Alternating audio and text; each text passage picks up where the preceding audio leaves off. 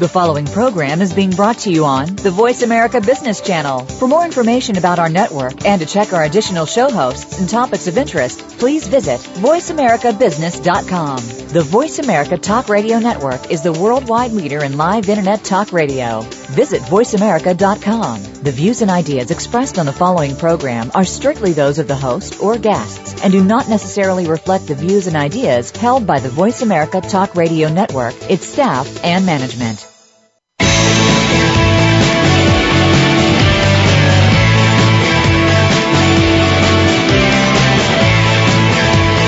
Welcome to the Bob Pritchard Radio Show. Did you know that over 95% of all businesses fail within the first 10 years? By listening in to what Bob's guests have to say, plus direction from Bob Pritchard himself, it's our intention that you won't be among those statistics. Now, here's your host, Bob Pritchard. Hello, world. Welcome to the Bob Pritchard Radio Show. This is a show that champions entrepreneurs, startups, early stage, and in fact, all small business. And it's heard right around the world.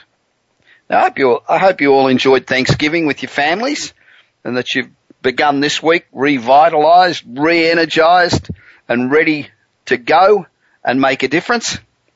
For our part here at the Bob Pritchard Radio Show, we're in our second year and we'll continue to entertain you with the world's best guests and provide you with the best possible business advice. You know, I, I love Thanksgiving and when I sat down to Thanksgiving lunch and gave a toast to the blessings that I have, I realized just how much that I have to be thankful for.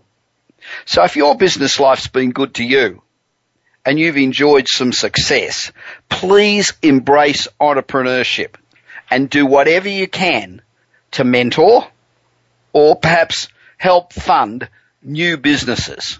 They're the future of America and indeed the planet. Over the past couple of weeks, we've been discussing the importance of pricing your products correctly. You know, failing to do this very simple thing is a mistake that a large number of companies, most particularly startups, make.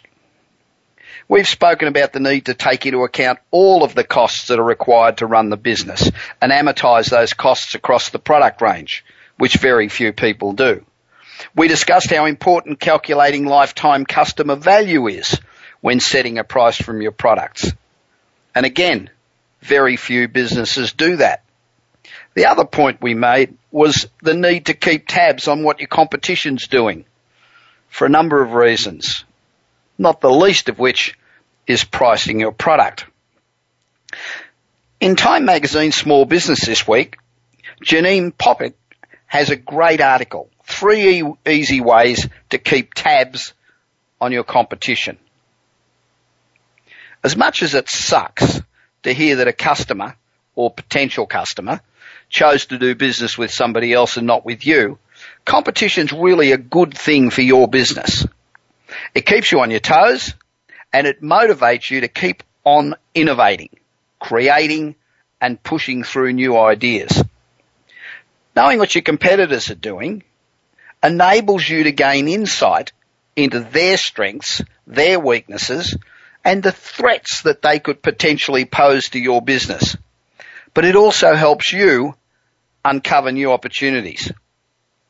For example, if a competitor is not doing much to target a particular, indus- a particular industry vertical, then you might be able to market to that audience.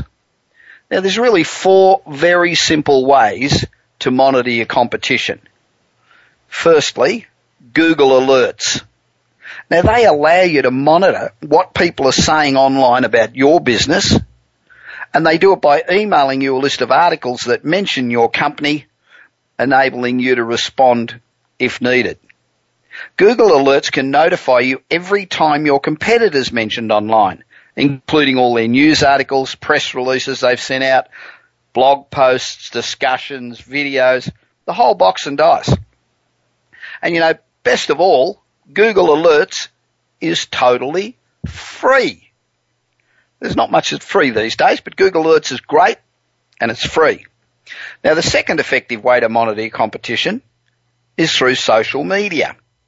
Now this may sound really kind of weird, but you should like your competitors on Facebook, connect with them on LinkedIn, and follow them on Twitter. Be their best friend. Many companies release special deals only on social media, or they offer sneak peeks before they release something new into the market.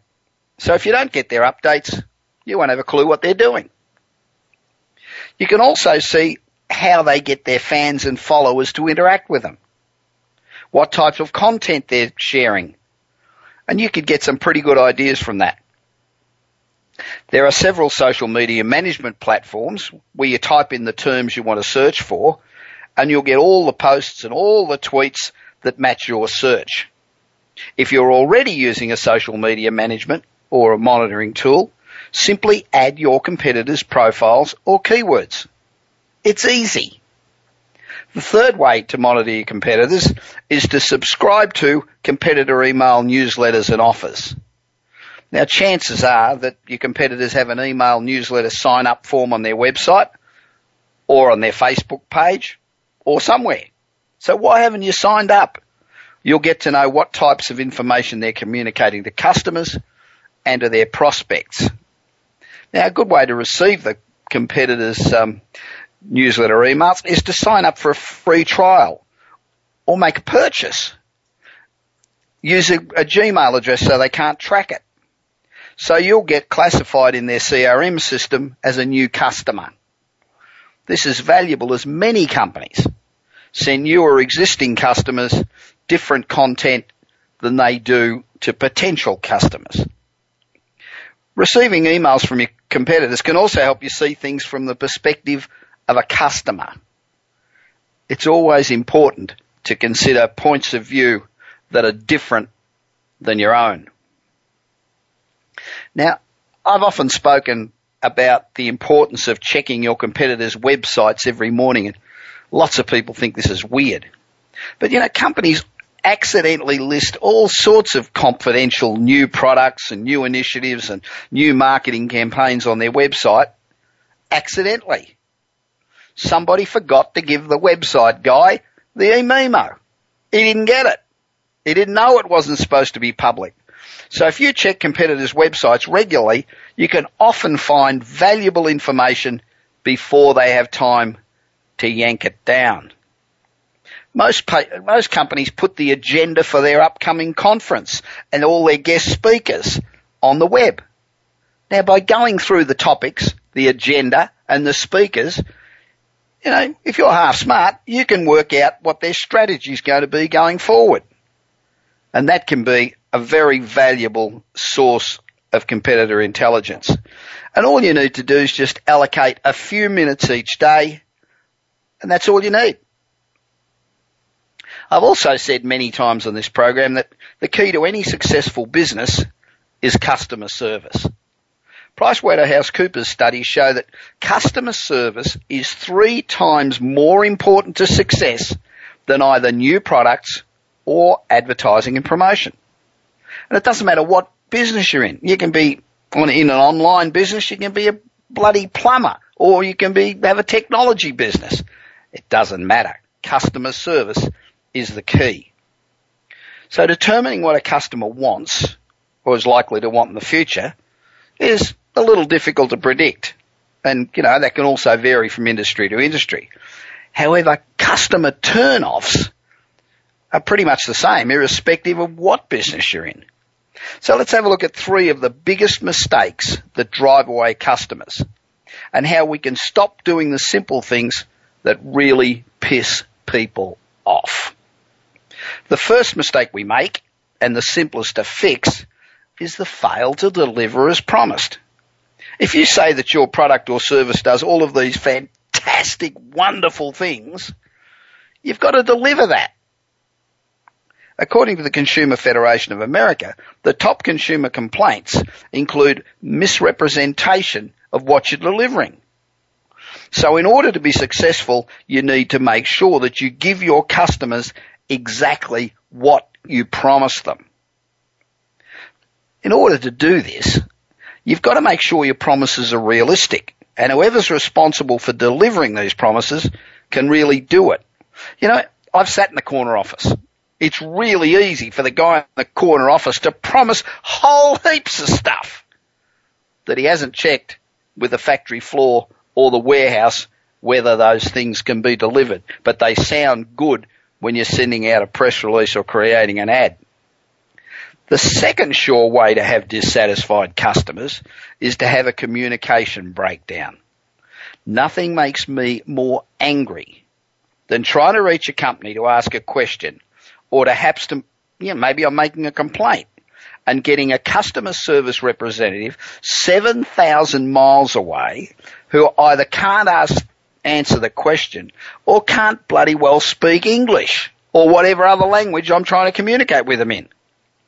Customers must be able to reach you when they need you. Have an intelligent conversation and get whatever their issue is resolved there and then. Your representative must let them know that you care about them. You're really concerned about what they have to say. Studies have shown that customers' questions, if they're not resolved, over 50% of those customers will stop dealing with you. They'll start bad mouthing you everywhere, and no matter what you do, you will not get them back. They won't come back. Now, in a, in a community like the United States, where such a large percentage of people are of some form of Latin origin, you need to offer both English and Spanish. You don't have any choice. And if, I'm not sure of the other demographics in the community, but there's probably a number of others that you need to address. Now this issue can be fixed really easily just by giving the customers multiple ways to connect with you, including the phone, email, regular mail, social media such as Facebook and Twitter. There's a whole bunch of ways that you can get these people to communicate with you and you need to offer the service in the most popular languages. Now, a lot of people have templates for um, customers' queries, and while from the uh, company's point of view, they can be convenient, convenient time savers, I don't want to fill in a form. I want to be able to talk to somebody and bitch.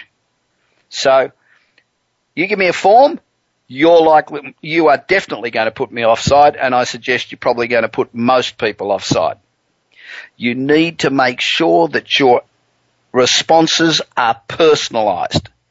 Your customer service representatives need to be trained in how to convert these customers into dedicated clients, and that takes some skill doesn't just happen. Somebody with a pretty face, a pretty smile, and a pretty disposition is not going to satisfy a really pissed off customer.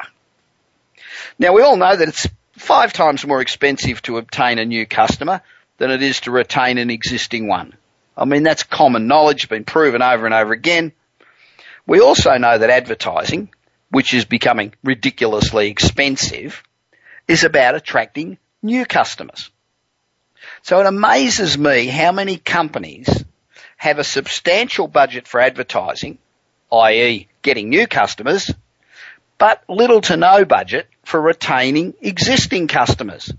The ones that are one fifth of the cost of retaining, who already buy from you, who presumably already like you, who presumably already know where you are, who presumably already know how to find you.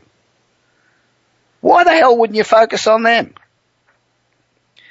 Now, now there's no question that new customers are essential to business growth. You've got to have them. But under no circumstances should you put new prospects ahead of existing clientele. Gartner Group studies indicate a 5% increase in customer retention. Five. That's one, two, three, four, five. 5% increase in customer retention can increase profits by up to 125%. So 5% increase in customer retention up to 125% increase in profits. And nobody does it. What are they? Stupid. What is the matter with you? Unfortunately, many companies spend a lot of time promoting their services to new customers, such as giving special introductory discounts, but they don't think about rewarding those who have been loyal throughout the years. This result really cheeses people off. And it can be customers who feel unappreciated and take their business elsewhere. I hate it when I get a notice in the mail saying, this week, half price to new customers. So new customers get it half price. I've been going to the place for five years. I got to pay full price. That really cheeses me off. So that's a good way to lose business. Again, this pro, this problem's got a real easy fix. Offer free shipping and special discounts to new customers. That's a good idea. That'll grow your business. But be sure to balance those promos with offers to existing customers as well. How about a loyalty program? A VIP sales offer? Or other special events to keep current customers happy little campers and feeling appreciated. Remember, in tough times, it's your existing clientele that will ensure your business stays in business. The stupidest mistake you can make in business is to ignore loyal customers. Now, don't forget this program is all about you. The entrepreneur or small business person that is listening to the show looking for tips on how to be more successful. It's not about me. It's about you. This is what we are here for. This whole show is dedicated to assisting entrepreneurs. So if you have a topic that you would like to discuss or an email with a specific question that you'd like answered, please don't hesitate to send me an email, bob at bobpritchard.com. Go to my website, bobpritchard.com. If you send me an email, we'll answer it on air or we'll email you directly. I'm Bob Pritchard and after the break, I will talk with my guest, John Tschohl, the guru of customer service. I'll be back in just a moment.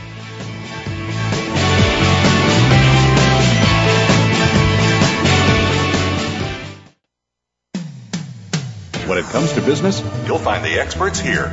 Voice America Business Network. Do you want your business to achieve results you never thought possible? Bob Pritchard is recognized as the business leader's advisor and has 30 years of experience as a straight talking troubleshooter for Fortune 500 companies and SMEs across the world. Whether you need a checkup across all departments of your business or simply want to improve marketing, advertising, performance measurement, or some other area, Bob Pritchard will work his magic so you can blow away your competition. Bob Pritchard is also one of the most in demand speakers in the world. Over 1,500 clients on five continents and countless standing ovations are a testament to how he changes the fortunes of business.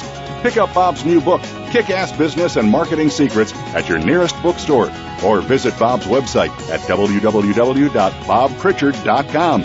Remember, if you want to be successful, call Bob Pritchard now. Worldwide phone numbers and more information can be found at bobpritchard.com. Voice America Business Network, the bottom line in business.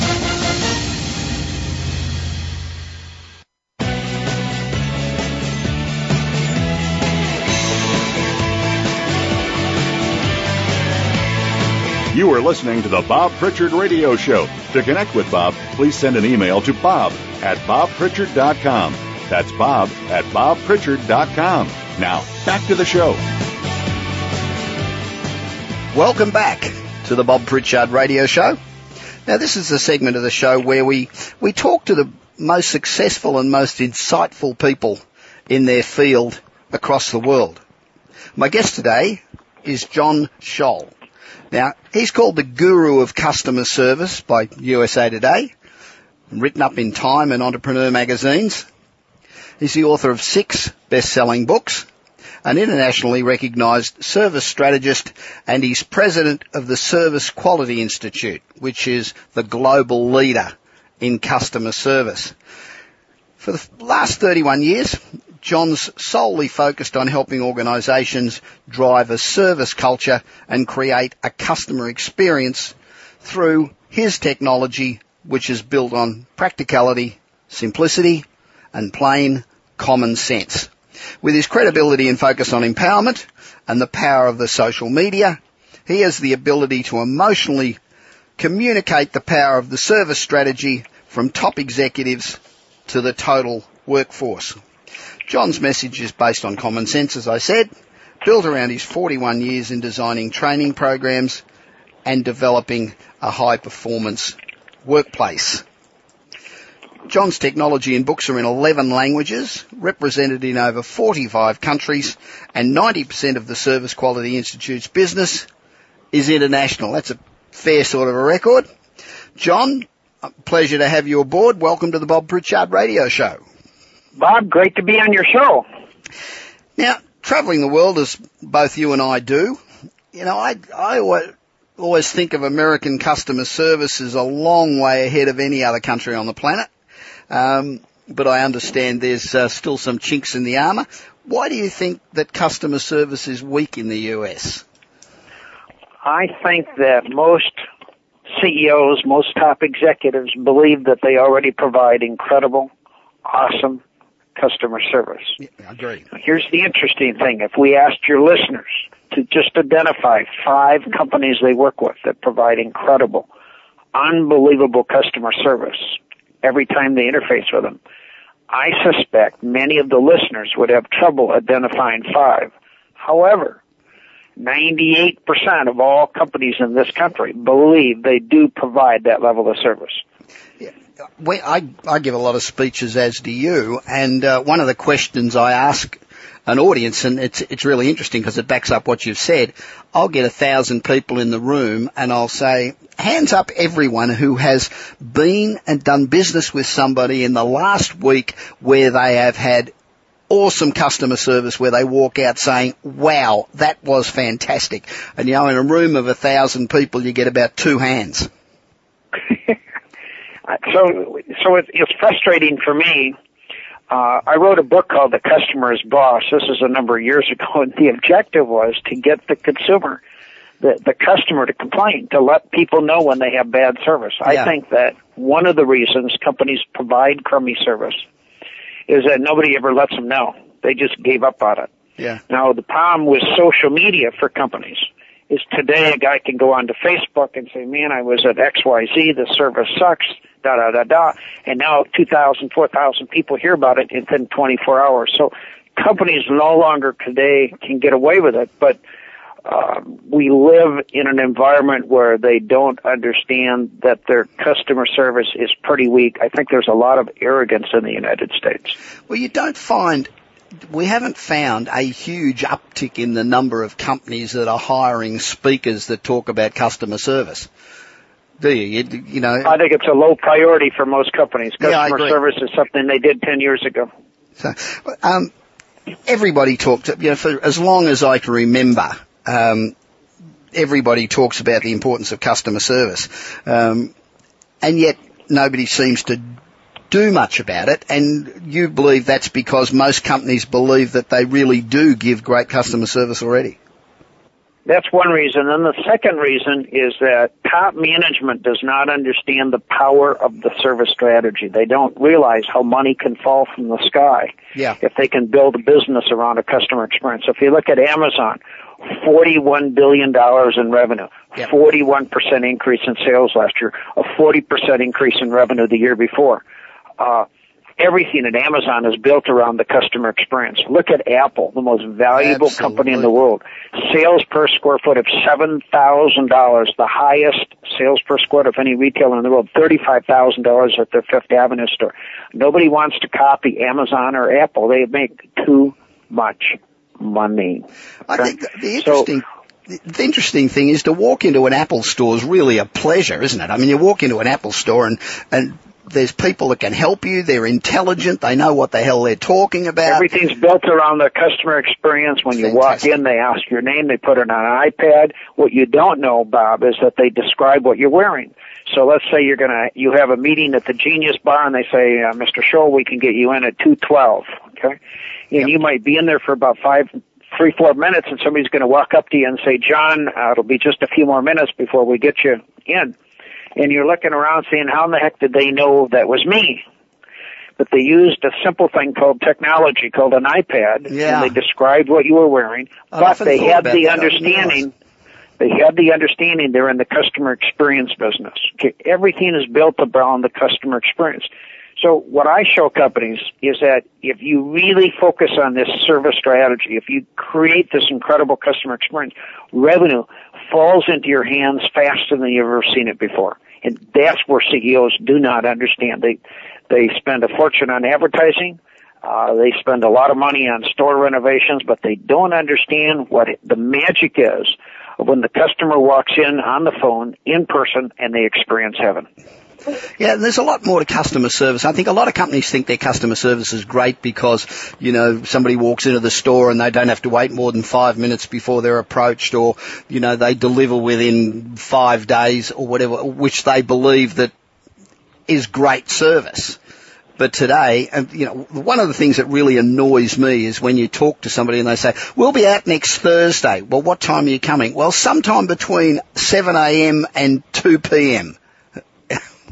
I mean, Jesus, that really bugs me. So there's a lot more to customer service than just being quick and efficient, getting the person in and out of your store or in and out of whatever. You know, it it's the ease, it's really part of it is the ease of doing business. Do you have hours that are convenient to the customer? Do you have a live call center where you call and somebody's going to answer the phone in one or two rings and they're highly intelligent, they know what they're doing and they can carry you through?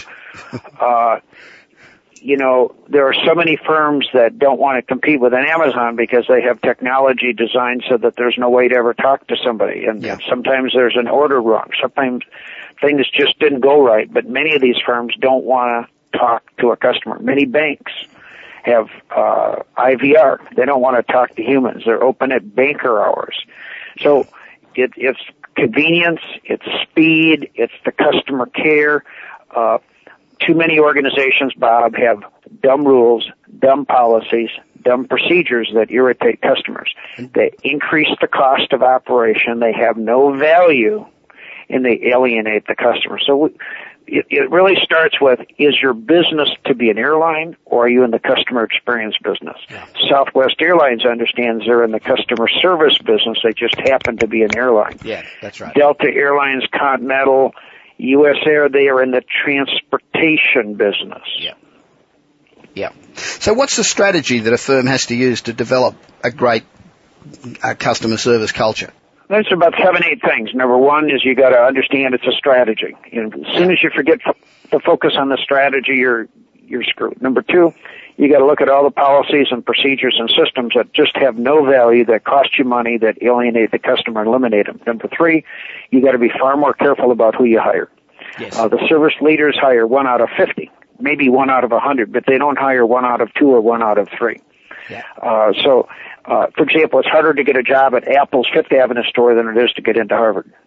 Wow. And so the selection is very important. Number four, you got to have empowerment. Empowerment means that every single employee has to be able to make a fast decision on the spot to take care of a customer to the customer's satisfaction. They got to be able to bend the rules and not bump it up, but to be able to instantly take care of the customer. And then next is you got to educate and train the entire workforce on the art of customer service with something fresh and new every four months we got to get away from the school that I took a course on customer service 15 years ago, and I know that George remembers what he went through. Yeah. And most organizations have a 20, 25% employee turnover rate. So if they gave the training 15 years ago, uh, there's little chance anybody really has been trained. And the other reason, by the way, we don't want to train the total workforce is we know by the time I train George, he's going to leave, so I'm better off having just dumb people working for me. but you have, you have to, you have to have short interventions, constantly keep it in front of the guy so that when somebody walks through the door, he's got, the, I'm in the customer service business and he's been trained on the art. Athletes, right now, if you look at football, they don't, between the games, they don't sit on, on their hind ends, they're into basic training and they don't do a special play. They're into fundamentals and fundamentals. Yeah. And what we need to do is teach people the fundamentals of customer service on speed, on service recovery, on remembering and using the customer's names. And then the next thing is you need to, to measure and track the impact of this stuff because uh, the service leaders know financially where the numbers are falling and they track it constantly.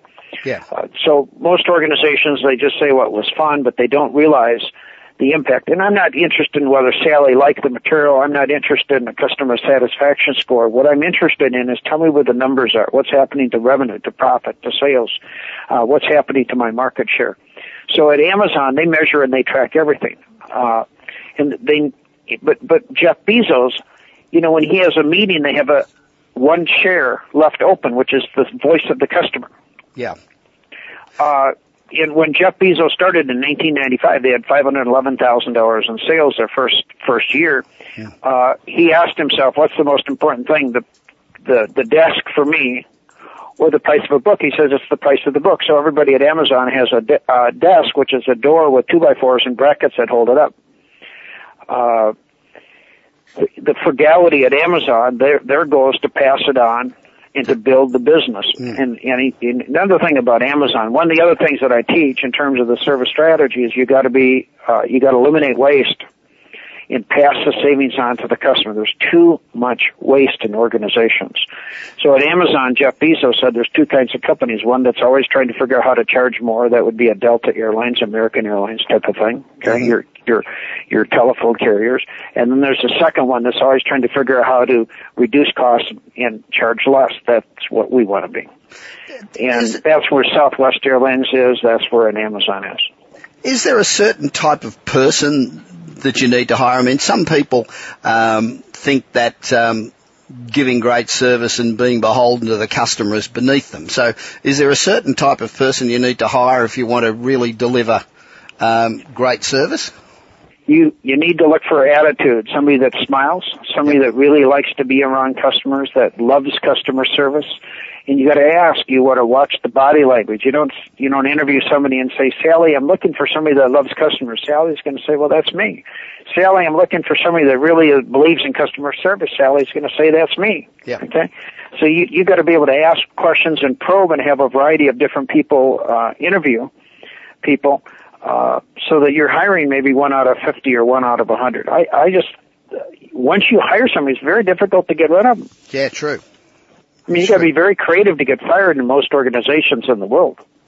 What what's the financial payoff if you, if you've got a company that's got great customer service culture um, and b- provides a fantastic experience? What's the financial payoff? Uh, number one, the value of the company will have a 25% premium at a conservative number.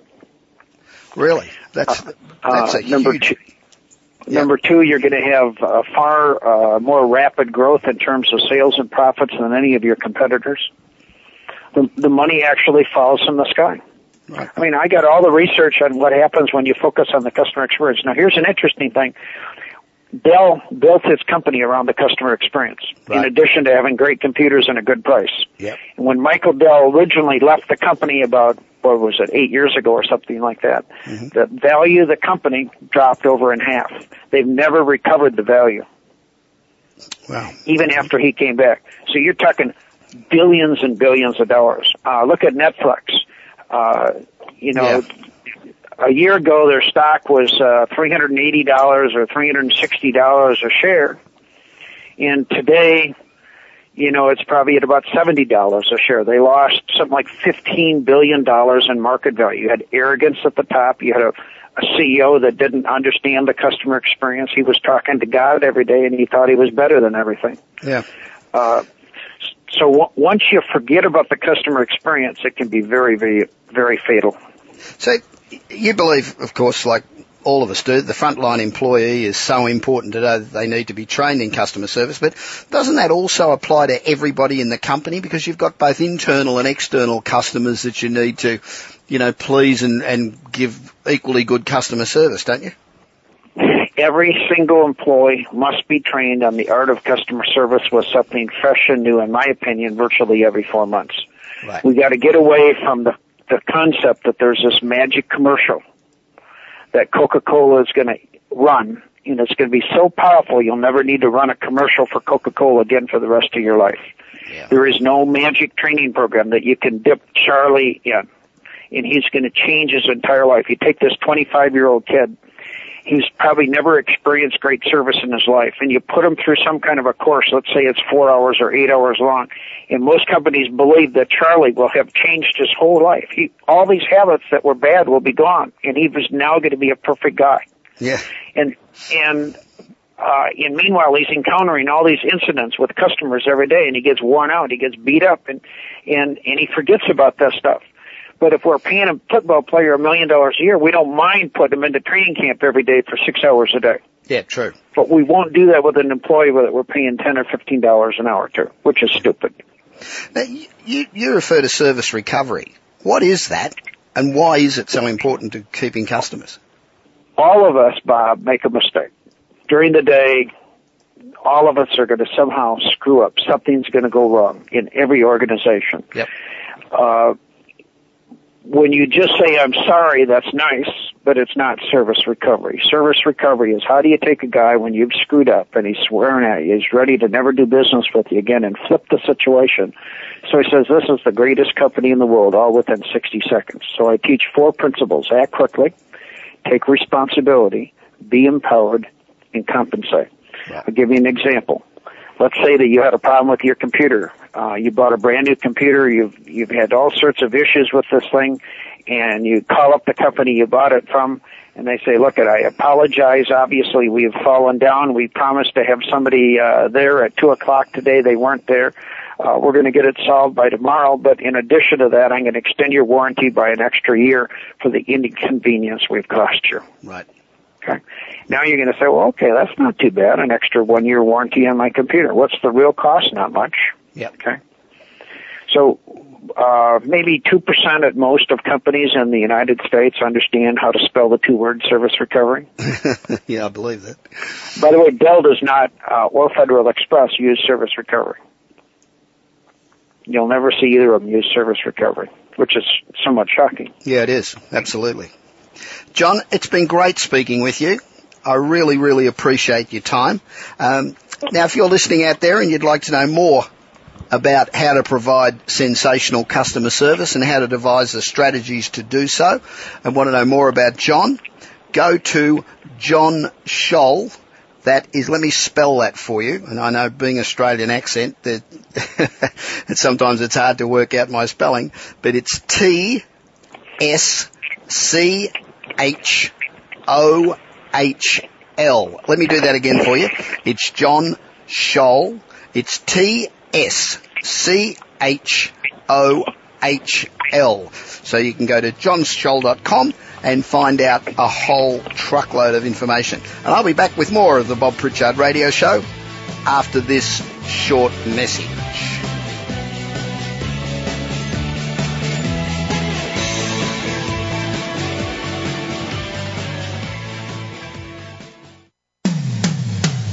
Comes to business, you'll find the experts here. Voice America Business Network. Do you want your business to achieve results you never thought possible? Bob Pritchard is recognized as the Business Leader's Advisor and has 30 years of experience as a straight talking troubleshooter for Fortune 500 companies and SMEs across the world. Whether you need a checkup across all departments of your business or simply want to improve marketing, advertising, performance measurement, or some other area, Bob Pritchard will work his magic so you can blow away your competition. Bob Pritchard is also one of the most in demand speakers in the world.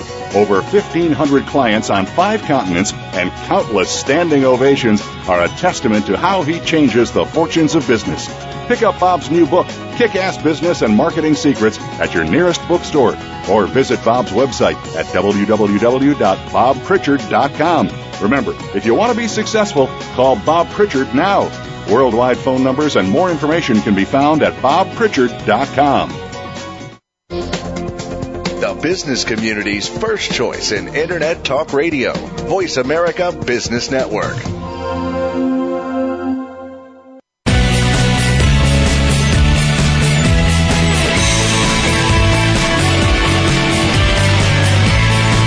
You are listening to the Bob Pritchard Radio Show. To connect with Bob, please send an email to bob at bobpritchard.com. That's bob at bobpritchard.com. Now, back to the show. Welcome back to the Bob Pritchard Straight Talking Business Show, coming to you this week from my hometown of Los Angeles, where the weather is beautiful, as usual. Now, this is the segment where I answer your emails, and because we get emails from all over the world, each week I try to answer at least one email from outside the United States. This email segment is so popular because the answers to the questions that you ask apply equally to entrepreneurs and small businesses, startups, no matter what sort of business you're in, or no matter where in the world you're lo- located. You know, I give speeches um, all over the world on business, and the questions that I'm asked in Moscow or Sydney or New York or wherever are the same questions. And uh, so, if you listen to the answers to the emails, it will give you valuable information for your own business. My first email today is from Simon McTierney from Austin, Texas. Simon writes, Dear Bob, thanks for your great program. It has been a big help to my business. I also bought your kick-ass audio book, which is terrific. I've started two businesses now and it is so difficult to get a new business off the ground. Do you have any advice for me? Simon, nothing's easy. Being successful in business is bloody hard. So thanks for getting my audio book. I'm sure that it's going to be a big help to you. And uh, don't forget, if you're listening out there and you have bought a copy of Kick-Ass Business Marketing Secrets, either the book or the audio book, if it doesn't change your life and your business life, just drop me an email. I'll refund your money. No questions asked. And you keep the book or the, or the audio, um, book. So can't be any fairer than that. Simon, some of the greatest successes in this world have begun with failure. You've got to persevere. And uh, you've got to keep on going when the going gets tough and it seems like it's just impossible. You've got, to, if you believe in your product, you've got to keep going. Irrespective of whether you've got money, if you believe in it enough, you will get money from somewhere. Nan Russell, author of the Titleless Leader, How to Get Things Done When You're Not in Charge, offers a number of examples of people who were deemed failures and then went on to become enormous successes. Albert Einstein was judged to be mentally challenged as a child and he was told that he would never ever amount to anything. How do you reckon that one worked out? Walt Disney was fired from the Kansas City Star because the editor said that he lacked any form of creativity. Go figure that one. Chester Carlson's early Xerox machine was rejected by 20 companies before he finally found a business partner. Thomas Edison failed thousands of times before inventing the light bulb. As Edison said, many of life's failures are people who did not realize how close to success they were when they gave up. Failure is an essential part of success, the trial and error that can lead to greater things. Always keep your fa- failures in the rear view measure, mirror, but keep your eyes firmly on the road ahead. Believe in yourself. Be dedicated, committed, roll up your sleeves, get stuck into it, and eventually you'll succeed. And here's one more quote from Edison to think about. If we all did the things we were capable of, we would astound, astound ourselves. Another, another success story that I, I just thought of was that, um, Bob Dylan, when he sang at his first high school dance, was booed off stage. They said he was atrocious. well, there you go. And I'm a Dylan fan. Simon, we'll send you out a copy of my book, Marketing Magic. It also features Brian Tracy, Jay Conrad Levinson, and Robert Bly. which I think is a great read and gives you marketing from a number of different perspectives.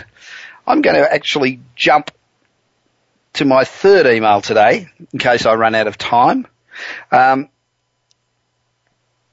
I got a um, an email. I'm just trying to locate it. So talk amongst yourselves while I do that. Last week,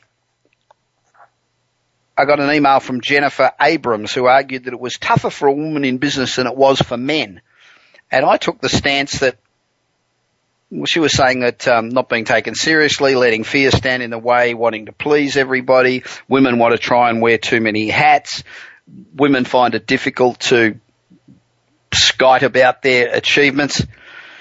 And I, I argued that these things are not confined to any gender. We all face these issues. You just have to be tough enough to break through. I was very interested when I found an article during the week which said that new, new technology is speeding the growth of women owned firms. In New York City, there's been a sudden surge in the number of fast growth, scalable companies that are being run by women. In 2011, of the 10 founders of the great companies coming through the Lowenstein Sandler law firms program for early stage firms, nine of the 10 were from, were from women. But the sheer number and the speed at which women are now leading companies suggests we're witnessing a real sea change in the culture. It's no longer an anomaly for women to lead fast growing multinational, multi dollar firms. Many believe that the timing is finally here. And entrepreneurship is something that women are now encouraged to do in high school and in college.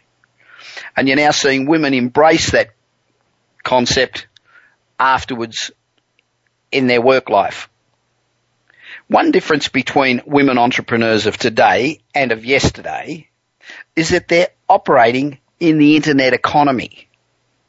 The reason that most women owned business in the past had difficulty is that women tended to start companies in the service and the retail sector. You know, and they top out at maybe half a million dollars or so. The internet is making it much simpler to scale retail companies.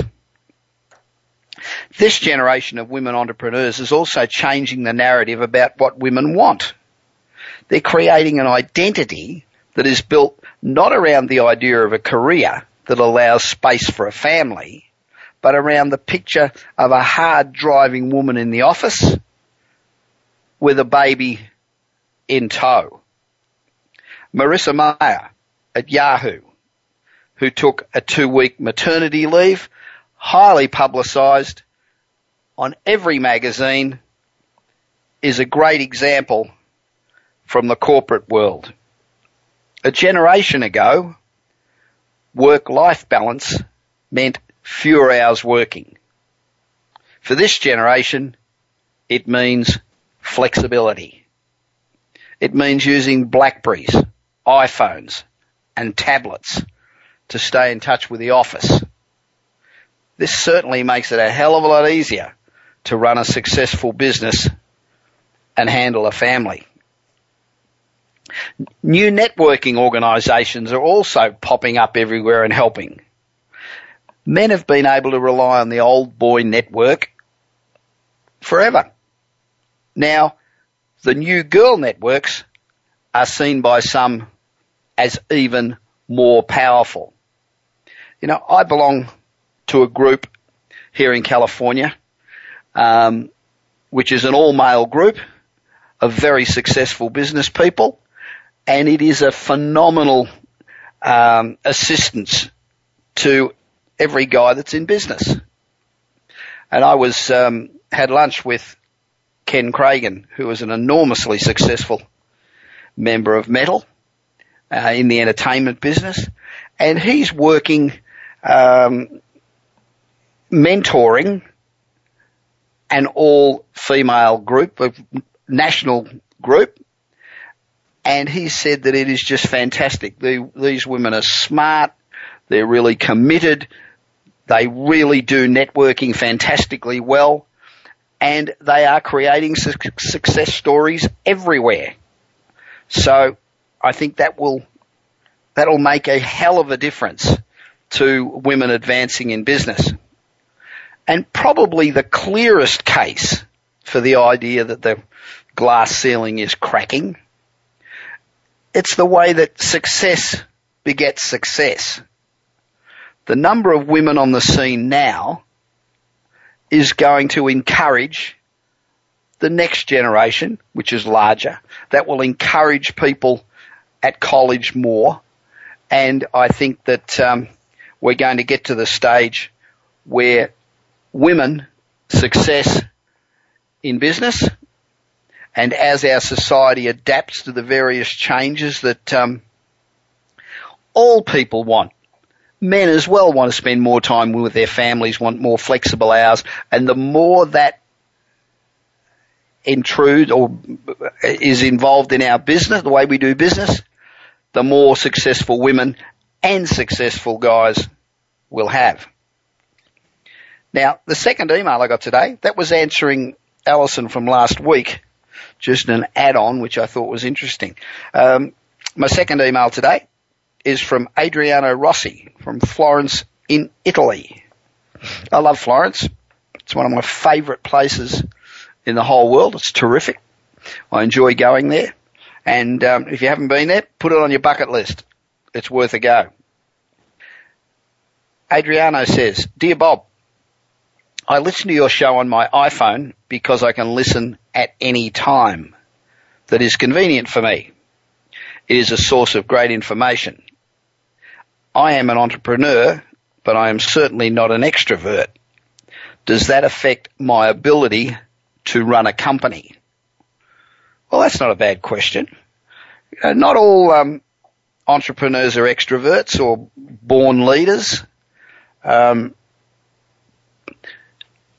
I think um, depends on whether you're talking about um, being a an inspiring leader or whether you're talking about being a highly qualified, excellent business person. I know um, Richard Branson says that he's not a CEO, doesn't want to be CEO, can't be a CEO, but he certainly is an extrovert. But he leaves his business, running his business to others. Many people like you with great ideas and who develop a business assume the CEO role when they launch their own company. And as we've discussed before, one of the reasons that many businesses fail is because the entrepreneur CEO who was with it from inception does not know when to hand over the reins to somebody who's better equipped to run the company. Now, because you're a great um, entrepreneur doesn't mean that you can run a company. In fact, far from it. So most entrepreneurs that I speak to first initially um, reject the notion that they won't be a good or aren't a good CEO. They usually say, yes, of course I am. But it takes a certain skill to be a CEO. You also don't need to be an extrovert to be a strong and motivating leader. Many introverts have leadership characteristics that make them very successful. Most introverts are extremely disciplined and they see projects through to completion, where many extroverts go off on tangents introverts also are quite happy to um, let somebody else take the spotlight and let the results of their management speak for themselves, and that's that's usually a pretty good way to go. How often do you hear that the person behind the scenes is the one that really makes everything tick? Now, surrounding yourself with people who complement your business strengths that's a must for any leader. It's also very difficult for people to do because people feel like these um, the people that they hire, if they're excellent, are going to somehow take the gloss off them. Uh, I had a multi-billionaire boss once who used to say, never hire anyone that isn't a lot smarter than yourself. Because if you hire people that aren't, aren't smarter than you and don't add an extra dimension to your business, all you can do is go backwards. But most people have a tendency to hire people and surround themselves with people that you like. I like that person. That person likes me. He thinks I'm smart. I'll hire him. You're better off hiring people who don't always agree with you, who are going to give you a strong, vigorous argument about why or not you should do something. Introverted leaders also tend to focus on accomplishing one important goal at a time. A large number of extroverted leaders are easily distracted and that lack of focus can often cause companies to fail. And an introverted leader will usually delegate somebody to investigate the potential of these tangential considerations you know, it might be a good idea, it might not. Go and have a look at it, bring the study back to me and I'll make a decision. That way, the person who's leading the ship doesn't get distracted and can really focus on the long-term goals of the company. While the brash CEOs, and there's a lot of them around, i.e. Donald Trump, may grab all the headlines and get invited to address conferences, a lot of them like Donald Trump, crash and burn because they're continuously seeking the next, the next big headline. They're after that next big bit of glory. While the quiet, introverted leader delivers real results. Adriano, we will send you out a copy of my new book, Kick-Ass Business and Marketing Secrets, How to Blitz Your Competition, which is available at all good bookstores in Italy and at Amazon. If you're a regular listener to the show and are benefiting from the advice that my guests and I give you each week, please tell your friends, send out messages on Twitter, talk about me in the pub when you're drunk, just tell people to listen. And go to my website, bobpritchard.com and subscribe to my monthly newsletter. Send in your questions, email me at bob at bobpritchard.com and follow me on Twitter, Facebook, and Google Plus, and become my friend on LinkedIn. And if I send you out a notice advising you of something that I'm doing, don't send you back, don't send me back a notice saying don't send me stuff. If you become my friend, be prepared. So until the next time next week, kick some butt, enjoy yourself, make a dollar, and help an entrepreneur that you know with contacts, with funding, or with mentoring. This is Bob Pritchard. I'll see you again next week.